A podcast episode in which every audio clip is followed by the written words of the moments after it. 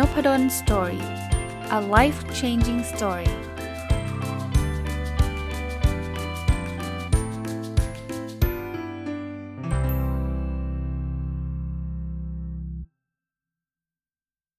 สวัสดีครับ ยินดีต้อนรับเข้าสู่นพดล story podcast นะครับ วันนี้เอาหนังสือที่ชื่อว่าขายดีเพราะขึ้นราคามาฝากนะครับ เป็นหนังสือแปลน่าจะญี่ปุ่นเช่นเดิมจากสำนักพิมพ์ WeLearn นะครับ คนเขียนคือคุณอิชิฮาระอากิระนะครับ แล้วก็ผมเปิดหาชื่อคนแปลสักนิดหนึ่งนะครับ คนแปลคือคุณสุภพัฒพัฒนเดชากุลนะเช่นเคยนะครับ หนังสือชื่อตั้งชื่อได้น่าอ่านมากนะ คือเอางี้คือคนส่วนใหญ่เนี่ยถ้าเราอยากที่จะขายดีเนี่ยเรามักจะมองไปว่าเราต้องทำราคาให้มันถูกๆใช่ไหม เราชอบคิดว่าเออเมื่อมันมีเซลล์นะคนก็จะแห่มาซื้อนะครับ แต่เล่มนี้เนี่ยเขาสวนกระแสนะเขาบอกว่ายิ่งขายแพงคนยิ่งอยากซื้อหยิบมาอ่านแล้วผมคิดว่าน่าจะเป็นประโยชน์กับผู้ประกอบการหลาย ๆ คนเลยนะครับ ก็อย่างที่บอกนะทั้งหนังสือทุกเล่มนะครับ มันต้องเอามาปรับให้เข้ากับสถานการณ์ของเรานะครับ จะบอกว่าขึ้นราคาทุกกรณีก็ทำให้ขายดีก็อาจจะไม่ใช่นะครับ แต่ลองลองฟังดูนะครับว่า ทำไมคนแต่งหนังสือเล่มนี้เขาถึงบอกว่าขายดีเพราะขึ้นราคานะครับ เดี๋ยวผมจะค่อยๆไล่ไปทีละบทนะ เริ่มต้นเลยเป็นบทนำนะเขาก็บอกว่าจริงๆแล้วการขึ้นราคาเนี่ยมันไม่ได้เป็นสิ่งเลวร้ายนะครับ ในทางกลับกันเนี่ยบริษัทหลาย ๆ บริษัทโดยเฉพาะบริษัทกลาง แล้วก็บริษัทขนาดเล็กเนี่ยยิ่งขายถูกยิ่งไม่มีกำไรนะคือเอาตรงๆนะคือเรา ไม่ใช่บริษัทที่มีสายป่านยาวนะครับเเราเคยได้ยินข่าวใช่ไหมครับ ที่มีบริษัทยักษ์ใหญ่ต่างๆเนี่ยยอมขาดทุนในช่วงแรกๆ เพื่อที่จะได้ไรายได้เยอะๆ เกณฑ์มาเก็ตแชร์นะครับเขาทำได้เพราะเขามีสายป่านยาวสายป่านก็คือเขามีทุนอยู่ค่อนข้างเยอะนะครับ เพราะนั้นเนี่ยเขาก็จึงสามารถที่จะทำแบบนั้นได้ แต่ว่าถ้าเราเป็นบริษัทเล็กๆ แล้วเรามาขายขาดทุนนะ มันไม่รู้จะขายไปทำไมด้วยอย่างแรกนะ อย่างที่ 2 คือทำได้สักสักแป๊บหนึ่งเนี่ย มันก็ก็เจ๊งนะครับ เพราะนั้นเนี่ยเขาก็บอกว่าตอนตอนอต่อไปนี้เนี่ยเราอาจจะต้องลองมองหาวิธีละว่าทำยังไงที่เราจะขายได้ดีนะคราวนี้วิธีหนึ่งนะครับคือเขาบอกงี้ครับ อันนี้น่าสนใจนะเขาบอกว่าลูกค้าตลาดบนเนี่ยคือคนที่พอจะมีสตางค์พูดง่ายๆนะ ไม่ค่อยสนใจซื้อของทางออนไลน์สักเท่าไหร่นะครับประเด็นอันนี้มันกำลังชี้ให้เห็นว่าเออถ้าเกิดเราอยากที่จะขายของได้ดี เราอาจจะไม่ต้องไปแข่งขายถูกๆผ่านออนไลน์นะจะทำยังไงดีที่ทำให้แบบคนประทับใจในในร้านเราทำให้ผมนึกถึงพวกร้านอาหารที่เป็นคล้ายๆ เป็นร้านเฉพาะอะครับร้านที่แบบเออมันอาจจะไม่ได้มีขายทาง Grab ทางทางออนไลน์นะครับแต่ว่าเราต้องไปกินที่ร้านนั้นนะแล้วร้านนั้นก็แบบ มีชื่อเสียงนะครับคือทำทำแล้วคนก็อยากจะมากินนะครับ คือพูดง่ายๆนะทำคุณค่าให้มันให้มันเหมาะสมนะ แล้วตรงนี้เราจะใช้กลยุทธ์ขายแพงได้นะครับ นั้นโดยสรุปนะ ในในบทนี้เนี่ยเขาบอกว่าชนชั้นกลางเราเนี่ยมีกำลังซื้อน้อยนะครับ คนก็เลยไปวิ่งพยายามจะขายให้มันถูกนะครับ ซึ่งการขายถูกก็ไม่ผิดหรอก แต่มันไปเหมาะกับบริษัทขนาดใหญ่ที่กำลังอยากที่จะได้ Market Share ได้การผูกขาดตลาดนะครับ พอเขาได้ Market Share แล้วตอนนั้นเขาจะทำอะไรก็ทำได้ละแต่บริษัทขนาดเล็กขนาดกลางเนี่ยไปสู้ขนาดใหญ่ไม่ได้หรอกนะครับ เพราะนั้นไม่ควรแข่งนะแล้วเราจะแข่งยังไงก็บอกก็ต้องแข่งเราต้องขายแพงแหละ แต่แต่ว่าขายแพงเนี่ยจะต้องทำยังไงให้ของมีคุณภาพนะครับ บริการมีคุณภาพนะทำแบบนี้เนี่ยยังมีกลุ่มลูกค้าจำนวนไม่น้อย โดยเฉพาะกลุ่มตลาดบนเนี่ยที่ทำให้ที่เขายอมที่จะจ่ายนะครับ อินเทอร์เน็ตทำให้ของขายถูกจริง แต่เราก็ไม่จำเป็นจะต้องไปไปขายผ่านอินเทอร์เน็ต เพราะว่าถ้าทำแบบนั้นคือการผ่าน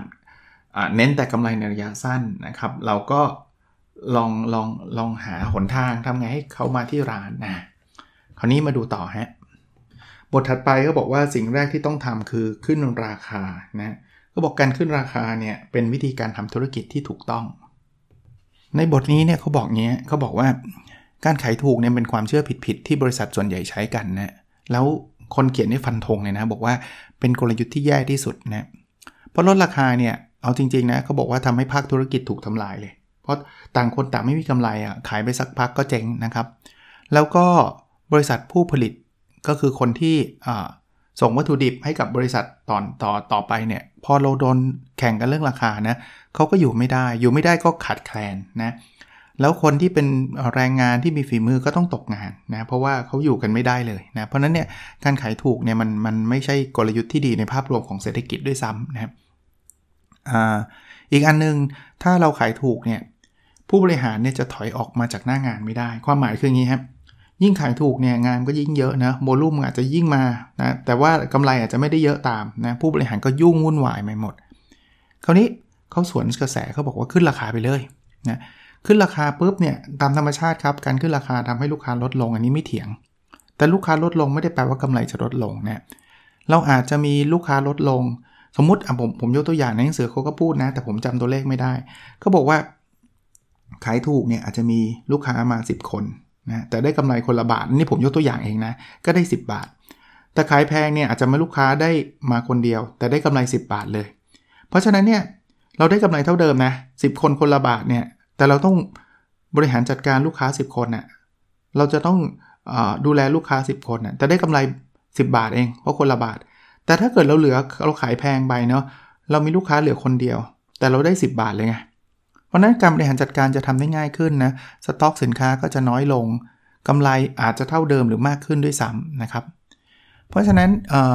จุดประสงค์ที่แท้จริงของการขึ้นราคา คือเขาบอกว่าขายของในราคาที่คู่ควรกับคุณค่าของสินค้าและบริการ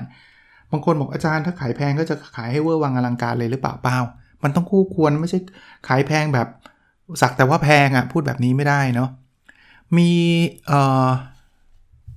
ตัวอย่างนะครับ case study อย่างบริษัทตรวจสอบประสิทธิภาพสินค้าเนี่ยเขาบอกขึ้นราคา 10 เท่าเลยนะ แต่ก็อยู่ได้นะ หรือบริษัทขนส่งเนี่ยเขาก็ไม่ลดราคานะครับ เพราะเขาอยากรักษาคุณภาพการให้บริการ หรือร้านเก่าแก่เนี่ยขายสินค้าในจำนวนจำกัดเพื่อคงคุณภาพสินค้านะครับ เขาบอกขึ้นราคาต้องทำต้องทำยังไงก็บอกขึ้นเฉยๆเลย ไม่ต้องไปเพิ่มอะไรใหม่ๆเนาะก็น่าสนใจนะคือคือเป็นการบอกให้ให้เห็นชัดว่าฉันเนี่ยต้องการที่จะขายให้มันเหมาะสมกับสินค้าหรือบริการนะมาถึงบทที่ 2 ครับ เมื่อขึ้นราคากลุ่มลูกค้าจะเปลี่ยนไปอลองดูนะครับว่าบทนี้ผมว่ามันมีเคสอะไรที่น่าสนใจนะครับเขาบอกงี้ลูกค้าเนี่ยมันจะมีทั้งหมด 4 ประเภทหลักๆนะครับ ประเภทที่1เนี่ยซื้อเพราะถูก ประเภทที่ 2 คือยอมซื้อแพงเพราะต้องการความเชื่อมั่น ประเภทที่3เนี่ยเป็นประเภทที่ไม่ได้ซื้อของแต่ซื้อประสบการณ์ และประเภทที่4เนี่ยคือเขาซื้อความเป็นตัวเองอเขาบอกว่าจริง ๆ ผู้พกคนหนึ่งเนี่ยอาจจะเป็นได้ทั้งทั้งหลายแบบนะครับอาจจะเป็นลูกค้าตลาดบนที่ selective เนาะ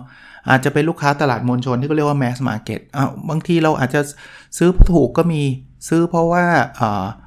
อยากอยากเป็นตัวตนก็มีซื้อเพราะแพงเพราะความเชื่อมั่นก็มีนะซื้อประสบการณ์ก็มีนะคราวนี้เวลาเราเราเราต้องดูครับ เราต้องการลูกค้ากลุ่มไหน ถ้าในหนังสือเล่มนี้เขาคงไม่อยากให้เราไปโฟกัส ลูกค้ากลุ่มที่ซื้อแล้วถูกอะซื้อเพราะถูกอะใช่ไหมมาถึงเทคนิคการกำหนดราคาเนี่ยเขาบอกกำหนดตามใจชอบได้เลย แต่มองมองปัจจัย 3 ตัว 1 คือต้นทุนเนาะเราคงไม่อยากกำหนดให้มันต่ำกว่าต้นทุน 2 คือราคาเปรียบเทียบ ก็ต้องดูตลาดด้วยนะว่าตลาดเนี่ยเขากำหนดราคาประมาณไหนนะครับแล้วก็ 3 คือคุณค่าของสินค้าและบริการ อันนี้สำคัญที่สุดนะในในส่วนตัวของผมเนี่ยเวลาอ่านแล้วผมรู้สึกแบบนี้นะครับเขาบอกว่าจะมองแต่ต้นทุนเนี่ยมันมันไม่ได้นะคือต้นทุนเป็นปัจจัยไหมเป็นปัจจัย แต่ว่าไม่ใช่ว่าต้นทุนถูกจะต้องขายถูกเสมอไปนะหรือแม้กระทั่งราคาเปรียบเทียบเนี่ยถ้าเกิดเราเห็นคนอื่นเขาลดราคา ก็ไม่ได้แปลว่าเราจะต้องลดราคา เหมือนกับเขาหรือต่ำกว่าเขาเสมอไปนะครับให้ให้เอามาใช้เป็นแค่เครื่องช่วยการตัดสินใจเท่านั้นเองนะครับจริงๆแล้ว การที่เราตั้งราคาที่สูงกว่าสินค้าของคู่แข่งเรา มันอาจจะทำให้เราดึงดูดลูกค้าที่ต้องการอะไรที่แตกต่างจากคนอื่นก็ได้ อันนี้ก็เป็นอีกข้อคิดหนึ่งที่น่าสนใจนะครับ ถัดไปฮะบทที่3เขาบอกยิ่งเพิ่มคุณค่าก็ยิ่งเพิ่มราคานะก็อย่างที่เล่าให้ฟังนะครับว่า ราคามันมาพร้อมกับคุณค่าของสินค้าหรือบริการเรานะครับคราวนี้คนจะรู้ได้ไงเขาก็บอกว่าเราก็ต้องบอกเล่าข้อมูลเพื่อเพิ่มคุณค่ากับสินค้าและบริการเรานะอยู่ดีๆ ให้คนมาค้นพบว่าสินค้าแล้วมันสุดยอดเนี่ยเรา expect มากเกินไป หรือเราไปคาดหวังมากเกินไปนะครับ เพราะฉะนั้นทำยังไงครับเราก็ต้องเล่าให้เขาฟังนะว่าอ่าเขายกตัวอย่างนะครับบอกว่าเนี่ยเป็นผลงานของช่างฝีมือชื่อดังสมัยเอโดะเลย ก็ผมไม่ได้ไม่ได้เชี่ยวชาญทางด้านญี่ปุ่นนะ แต่ก็เข้าใจว่ามันก็คือแบบ เฮ้ยโอ้โห ถ้าเป็นฝีมือของคนคนนี้เนี่ย จะต้องแบบสุดยอดแน่นอน อย่างนี้มันคือการเล่าข้อมูลแต่ไม่ใช่ข้อมูลเท็จนะ คือข้อมูลจริง คนก็จะรู้สึกเลยว่า โอ้โห แบบสินค้านี้มันต้องยอมจ่ายนะ หรืออถ้าเราไม่ยอมเล่า เราก็จะพบว่าบางทีเนี่ยมันก็ทำให้ร้านอาหารดีๆ ร้านอาหารชื่อดังต่างๆเนี่ยก็ก็ล้มหายตายจากไปก็คือ คนไม่รู้ไงว่าทำไมต้องมากินที่นี่นะครับคราวนี้เวลาจะเล่าถึงเรื่องคุณค่าเนี่ยเขาบอกว่าคุณค่ามี 2 ประเภทอ่าลองดูนะครับ เวลาท่านมีสินค้าหรือบริการแล้วท่านอยากจะวางราคาแพงๆเนี่ยท่านต้องเล่าถึงคุณค่าเนี่ยคุณค่าประเภทแรกเขาเรียกคุณค่าสามัญคือคุณค่าสามัญเนี่ยใช้คำง่ายๆนะมันคือคำที่แบบพอพูดถึงปุ๊บเรารู้สึกว่ามันมันต้องเด็ดแล้วล่ะ ยกตัวอย่าง งานแฮนด์เมด เวลาเราพูดถึงงานแฮนด์เมดทำด้วยมือ มันมีความรู้สึกว่ามันแบบงานประณีตมันมันมันใช้ความตั้งใจความพยายามสูง มันจะมีคุณค่าโดยทันที ถ้าบอกว่าไม่ใช่งานแฮนด์เมดงานที่เครื่องจักรทำเป็นร้อยๆ ชิ้น เราก็คุณค่ามันจะลดลงนึกออกไหมของที่มีน้อยอ่าอย่างนี้หายากอย่างเงี้ยนะโอ้อ๋ออันนี้หาไม่ได้แล้วนะ หนังสือเล่มนี้หาไม่ได้แล้วนะ ราคามันจะแพงทันทีนะอ่าของไม่มีใครคนอื่นทำได้ต้องใช้เวลานานอ่าอย่างเงี้ยของเนี้ยพวกเนี้ยคือคุณค่าสามัญนะ ผู้เชี่ยวชาญ ผู้สร้างสรรค์หรือเลือกสรรเลือกมาให้ หนังสือเล่มนี้บิลเกตส์เป็นคนเลือกให้อ่าดูแบบกลายเป็น bestseller เลยนะหรือราคาจะเพิ่มสูงขึ้นนะหรือพวกประวัตินานๆนะครับร้านนี้เปิดตั้งแต่ 200 ปีที่แล้วร้อยปีที่แล้วอะไรอย่างเงี้ยมันจะเริ่มรู้สึกนะแต่ต้องพวกนี้มันก็ต้องมีเอกสารหลักฐานมายืนยันเนาะนะครับหรือเป็นสิ่งที่ชนชั้นสูงบุคคลในประวัติศาสตร์ได้ใช้เป็นประจำคนมีชื่อเสียงใช้นะไอ้พวกนี้คืออินฟลูเอนเซอร์นั่นเองนะครับ หรือเขาบอกว่าแม้กระทั่งแค่ง่ายๆนะของเนี้ยซื้อออนไลน์ไม่ได้ ซื้อไม่ได้ง่าย ๆ นี่ก็มีราคาทันทีนะ อันนี้คือคุณค่าสามัญใช่ไหมต้องสอแสวงหามาด้วยความยากลำบาก มีสิทธิบัตร มีความลับอยู่เบื้องหลังในการผลิตนะฟังลูกทึ่งมากนะมีหลักฐานสนับสนุนว่าได้รับการยอมรับจากองค์กรวิจัยระดับโลก ทนทานใช้งานได้นาน ผ่านการทดสอบมาหลายหลายพันหลายหมื่นครั้ง มีการรับประกันที่สุดยอดไม่มีอะไรทดแทนได้ พวกนี้คือคุณค่าสามัญเราลองคิดถึงสินค้าของเราครับ ว่ามีอะไรได้มั่งไหมที่มันเข้าขายประมาณนี้ คราวนี้คุณค่าเฉพาะตัวครับ คุณค่าเฉพาะตัวต่างจากคุณค่าสามัญยังไง คือคุณค่าเฉพาะตัวมันคือคุณค่าที่ลูกค้าต้องการ และได้รับจากการซื้อสินค้าและบริการหนึ่งหนึ่งผมยกตัวอย่างให้ เช่น เราไปกินร้านหนึ่งแล้วเราแบบว่าถูกปากมากๆ อร่อยมากๆ อย่างนี้คือคุณค่าเฉพาะตัว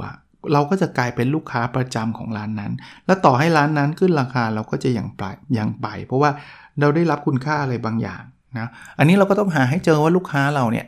ได้รับคุณค่าเฉพาะตัวอะไรบ้างที่ที่มาจากร้านเขานะครับคราวนี้พอลูกค้ารู้ทั้งคุณค่าสามัญและลูกค้าเฉพาะตัวแล้ว เรื่องราคาจะไม่ใช่เป็นปัญหามากนักละนะเขาก็จะเข้าใจนะเพียงแต่ว่าเราก็ต้องพยายามสื่อหรือบอกกล่าวให้เขาให้เขาเข้าใจนะ บทที่ 4 ครับ ชื่อบทนะเขาบอกว่าทำไมพอขึ้นราคาขนมมันจูจาก 80 เยนเป็น 250 เยน แล้วมีคนซื้อเพิ่มขึ้น ก็เป็นเคสที่เขาเล่าให้ฟังนะครับว่าบางทีเนี่ยผู้บริหารไม่กล้าที่จะขึ้นราคา เพราะกลัวนู่นกลัวนี่แต่ปรากฏว่าขึ้นราคาแล้วลูกค้ากลับมามากขึ้นด้วยซ้ำมันเหมือนเอางี้นะผมผมผมต่อยอดให้เหมือนกัน พวกขนมพวกอาหารเนี่ยนะบางทีนะ ถูกมากเราไม่กล้ากินนะ เฮ้ย มันถูกจังวะ มันคงหรือกินแล้วไม่รู้สึกอร่อย สังเกตไหมบางทีมันเป็นมโนมโนคือความรู้สึกไปเองนะครับ หรือว่าเป็นไบแอสเป็นความลำเอียงของเราเองนะ พอซื้อขนมมาราคาแพงมักจะอร่อยเสมอ แล้วก็จะบอกต่อกันอุ้ยอร่อยมากเลยอะไรเงี้ยแต่พอเราซื้อราคาถูกๆ มันจะรู้สึกว่ามันถูกแล้วมันต้องไม่อร่อย ทั้งๆจริงๆมันอาจจะไม่เกี่ยวกันเลยนะเราก็ไม่กล้าไปแนะนำแล้วพอแนะนำแล้วคนรู้สึกว่าราคาเท่านี้เองหรอก็เขาก็จะรู้สึกไม่อร่อยอีกนะอะแต่คราวนี้มีคนบอกว่าเฮ้ยแล้วลูกค้าเดิมอะที่เขาเคยซื้อราคาเดิมแล้วอยู่ดีๆคุณไปขึ้นราคาเพิ่มขึ้นเท่านึงอะเขาไม่หนีไปหรอบทนี้เล่าถึงวิธีการขึ้นราคากับลูกค้าเก่าฮะเขาบอกงี้ ก็บอกว่าอย่าพึ่งขึ้นนะให้ขึ้นราคากับลูกค้าใหม่ไปก่อน ถ้าเราแยกแยะได้นะ ว่าคนไหนใหม่คนไหนเก่านะ เพราะนั้นคนที่เคยซื้อของเรามาแล้วในราคาเดิมเนี่ยก็อย่าพึ่งขึ้นเขาขึ้นขึ้นลูกค้าที่มาติดต่อเราใหม่ อย่างไรก็ตามไม่ใช่ว่าเราจะไม่ขึ้นตลอดไปนะ ถ้าเราขึ้นราคากับลูกค้าใหม่ แล้วเราพบมันประสบความสำเร็จ เขาบอกว่าราคานั้นจะกลายเป็นราคามาตรฐานไปเลยฮะ ให้เราบอกลูกค้าเก่าให้เวลาเขา เขาบอกว่าใช้เวลาประมาณ 2 ปี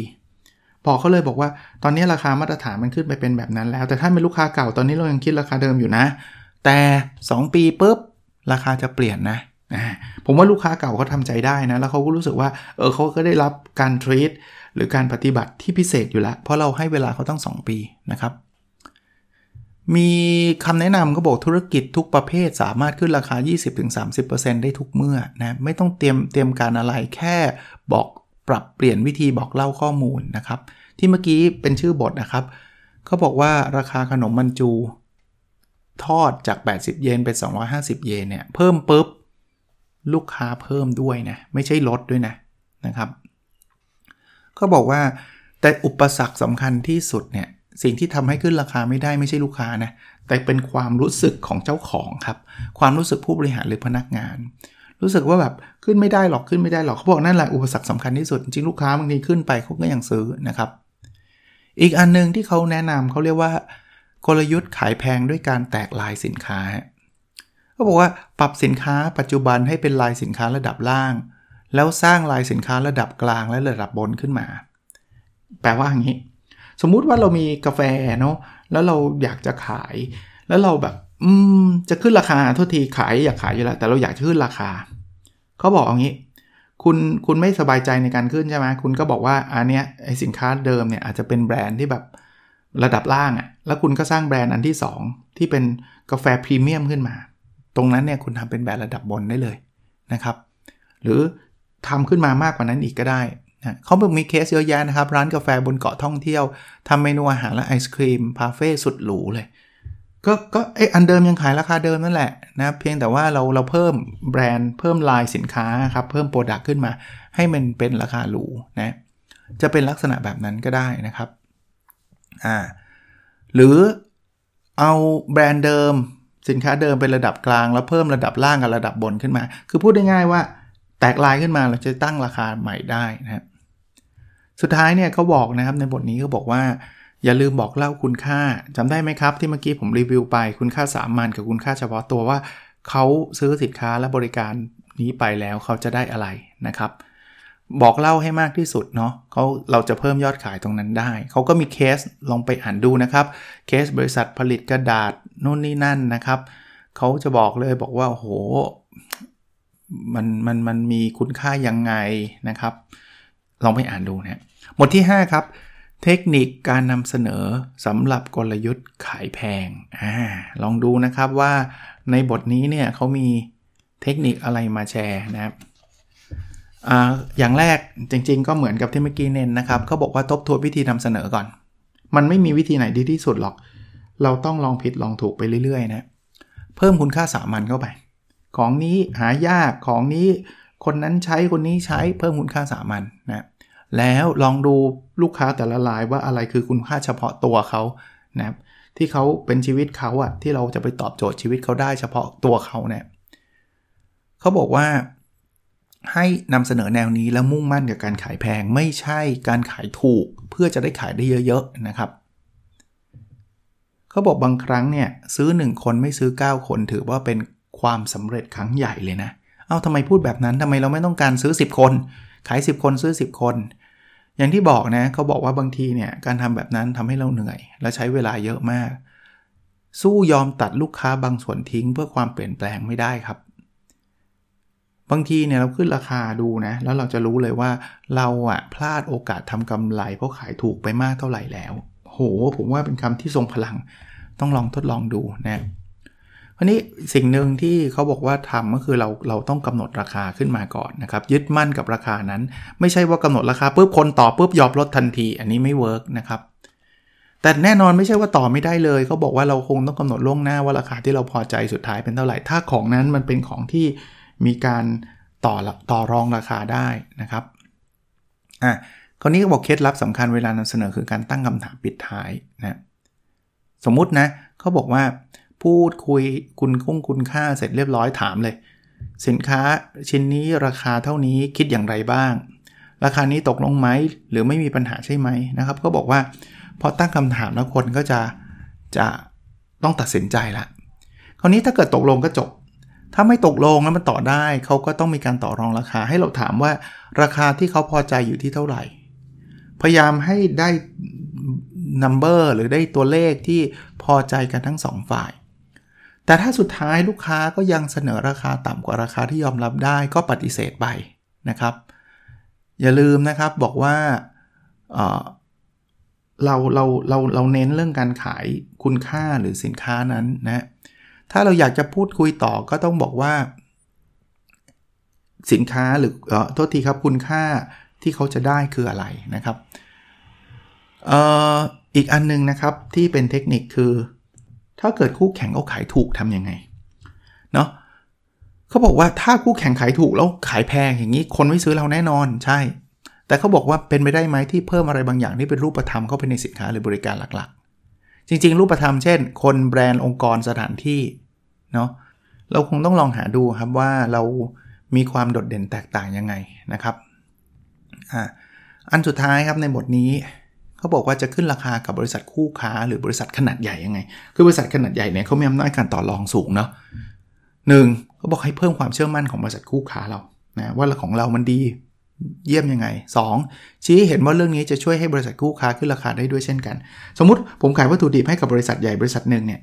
เราต้องบอกว่าทำไมเราต้องต้องขายได้ราคานี้เชื่อมั่นยังไง บริษัทเรานี่ดียังไง คุณภาพสินค้าเราสุดยอดยังไง 2 คือเฮ้ยจริง ๆ ผมเพิ่มราคา คุณก็ไปเพิ่มกับลูกค้าได้นะ แล้วบอกเอ้ยลูกค้าเขาไม่ซื้อหรอก ซื้อถ้าเกิดมีคุณค่านี้คุณก็ไปถ่ายทอดต่อว่าวัตถุดิบนี้ซื้อได้จากที่นี่เท่านั้น 3. ถ้าเกิดคู่ค้าเราจะเอาแต่กดราคาเขาบอกว่าให้เราเปลี่ยนไปมองหาคู่ค้าที่เน้นขายสินค้าหรือบริการให้ลูกค้าตลาดบนที่มีกำลังซื้อสูงจะดีกว่า คู่ค้าเราที่จะเอามุ่งมั่นจะขายแต่ราคาถูกๆ แล้วมากดราคาจากเรานะครับ และ 4 คือนำเสนอแต่สินค้าและบริการระดับบนให้บริษัทคู่ค้ารายใหม่ คือพอคนใหม่ๆมาเนี่ยอย่าไปขายราคาถูกนะครับ ที่มาติดต่อกับเรา บทสุดท้ายครับบทที่ 6 เป้าหมายของการขึ้นราคาคือเวลาว่างนะความหมายของบทนี้คืออะไรอย่างที่ผมเรียนนะว่ายิ่งเราขายถูกเท่าไหร่เนาะ อ้ยโทษทียิ่งเราขายแพงเท่าไหร่จำนวนคนซื้อก็จะยิ่งน้อยลง เราก็จะมีเวลาไปทำอย่างอื่นได้เยอะขึ้นนะครับ บทนี้เขาก็บอกว่าบางทีเนี่ยการขายราคาแพงเนี่ยทำให้เราไม่ต้องไปแย่งตลาด เยอะแยะกับลูกค้าหรือลูกค้ากับบริษัทอื่นมากนะเพราะเรามีตลาดบนของเราอยู่นะเขาบอกว่าการเพิ่มยอดขายและกำไรเนี่ยเราจะดึงตัวเองออกจากพื้นที่อุ่นใจ อุ่นใจคือคล้ายคอมฟอร์ทโซนนะครับนะ คือคนส่วนใหญ่จะไม่ค่อยกล้าขายแพงนะครับแต่เมื่อเขาบอกเงี้ยเมื่อขายสินค้าและบริการได้ในราคาแพงกว่าที่คิดไว้ และได้ความเห็นความสุขของลูกค้าเนี่ยเราจะมั่นใจเองอะสุดท้ายคนที่เคยเราต้องขายของให้คน 10 คนเหลือขายของให้คนคนเดียวเนี่ยเราจะมีเราในฐานะผู้บริหารของบริษัทนะครับ จะมีเวลาว่างในการขึ้นราคาเพื่อไปลงทุน เพื่ออนาคตขึ้นราคาลูกค้าหาย แต่กำไรไม่หายนะ เพราะว่า กำไรต่อหน่วยมันเยอะขึ้นนะครับ เราก็สามารถไปทำอะไรดีๆ ให้กับลูกค้าในอนาคตอีกนะครับ เพราะฉะนั้นผู้บริหารที่ขายราคาแพงจับลูกค้ากลุ่มบนเนี่ยจะถอยออกมาจากหน้างานได้ และนำเวลาว่างไปทำสิ่งที่เป็นประโยชน์ได้มากขึ้นนะครับ ก็ผมว่าสำหรับแนวคิดนี้ก็คงเป็นอีกหนึ่งแนวคิดที่มีความน่าสนใจเนาะที่เราจะดึงเวลากลับมา แล้วเขาก็บอกว่า เราจะได้ไปสร้างความแตกต่างต่างๆ ในอนาคตเราไม่ต้องไปแข่งขันเรื่องราคาอีกต่อไปนะครับ ให้คิดว่าการขึ้นราคาเนี่ยเป็นการสร้างอนาคตให้กับบริษัท ผมเรียนอีกครั้งหนึ่งนะครับ ผมก็ไม่ได้บอกว่าให้ท่านตั้งหน้าตั้งตาอยู่ดีๆ วันนี้ฟังนพดลสตอรี่เสร็จปุ๊บขึ้นราคาเท่านึงไม่ได้สนใจอะไรทั้งสิ้นนะครับ ผมแนะนำไปอ่านนะครับ ขายดีเพราะขึ้นราคานะครับของคุณอิชิฮาระอากิระเป็นผู้เขียนนะ มันมันเป็นไอเดียอันหนึ่งที่ผมคิดว่าเออก็ก็เหมาะสมน่าสนใจในหลายบริบททีเดียวนะครับ ลองไปทดลองใช้ดูก่อนก็ได้นะครับเผื่อมันจะเป็นประโยชน์นะสำหรับหนังสือเล่มนี้ เช่นเดิมนะครับ ท่านอ่านแล้วท่านมีคอมเมนต์มีข้อคิดเห็นบทเรียนที่ท่านได้รับท่านมาโพสต์ในโพสต์ใน Facebook ในมาคอมเมนต์ในโพสต์ของผม ที่เป็นตอนนี้ขายดีเพราะขึ้นราคาเนี่ย ในเพจนพดลสอรี่นะครับ เดี๋ยวผมก็เลือกหนึ่งท่านแล้วเดี๋ยวผมก็จะส่งหนังสือไปให้ท่านนะครับ โอเคนะครับ แล้วเราพบกันในสดถัดไปครับ สวัสดีครับ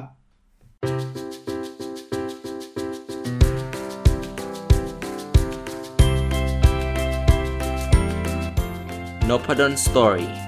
a life changing story